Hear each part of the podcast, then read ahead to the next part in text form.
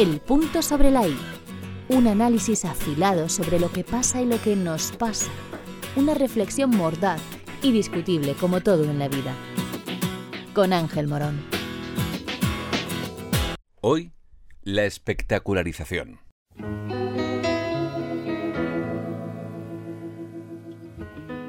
Espectacular es un adjetivo, pero de un tiempo a esta parte, la palabra ha evolucionado hasta llegar al verbo espectacularizar y de ahí un pasito más allá y alcanzamos el sustantivo espectacularización. Vaya palabra, ¿eh? Es difícil de pronunciar, pero confieso que me viene a la mente con frecuencia cuando presencio el espectáculo de la información audiovisual. El sufijo ción, añadido al verbo, expresa acción y efecto, y creo que define a la perfección lo que podemos ver a diario en los medios informativos audiovisuales. Estos días nos sobrecoge la Tierra. Una de las islas afortunadas, de la que poco o nada se habla jamás, La Palma, se ha convertido en epicentro de la noticia, en el foco de todos los medios de comunicación. Editores, responsables de redacción y reporteros, intrépidos como no, se frotan las manos con el evento. Es un acontecimiento insólito, con imágenes potentísimas, y eso es siempre garantía de espectadores, lectores y oyentes.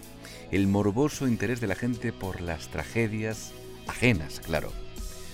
Recuerdo mi pasado periodístico en una televisión como RTVA, Canal Sur, y en un programa de información y entretenimiento que, por cierto, continúa emitiéndose en la actualidad.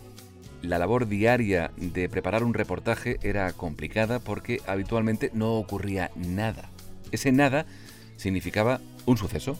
El día que había un incidente, si fuera trágico mejor, el equipo lo tenía fácil. Se trataba de ir al escenario, al centro, al miollo y abordar a testigos si los hubiera. Ese día sentías que tu trabajo tenía valor porque lo que contabas tenía trascendencia, tenía interés y notoriedad pública. Ha pasado el tiempo y la retrospectiva me ofrece una visión con distancia y posiblemente más certera. La tarea de un informador es informar, sí, pero con rigor, con veracidad, con certeza, a ser posible también con honestidad.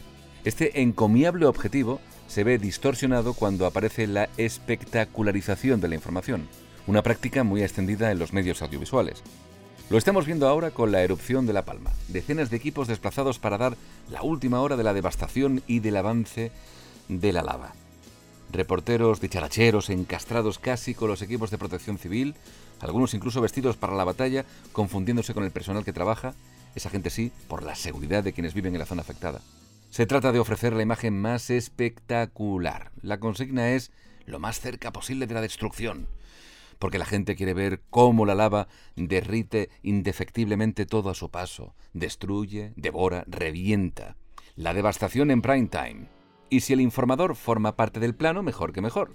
También vale editar piezas informativas como si de una película, real eso sí, se tratara.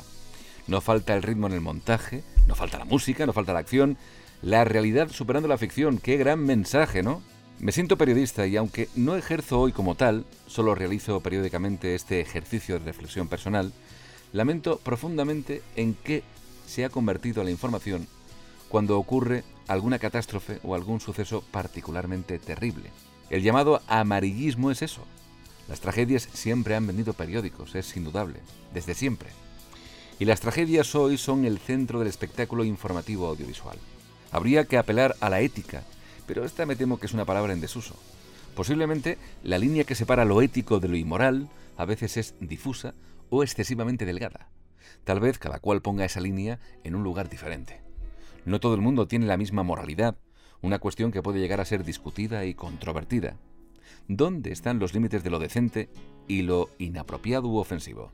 Los medios de comunicación son empresas cuyo objetivo es la rentabilidad y ese objetivo es proporcionado en gran medida por la audiencia. A más espectadores, mayores expectativas publicitarias y mayores ingresos por los sacrosantos anuncios. Los medios de información públicos, que no debieran tener la misma máxima, sino la del servicio público, también caen, sin embargo, en las redes de la espectacularización de la información. Lo de La Palma pasará, claro que sí, como ha pasado lo de Afganistán, que dejar las portadas y el interés de la gente era cuestión de tiempo. Así es la información, una rueda imparable que forma parte de la distracción del ciudadano cuya vida a menudo es gris, anodina y monótona. El consuelo es ver que de vez en cuando hay gente más jodida a la que le pasan cosas más jodidas que una lluvia incómoda.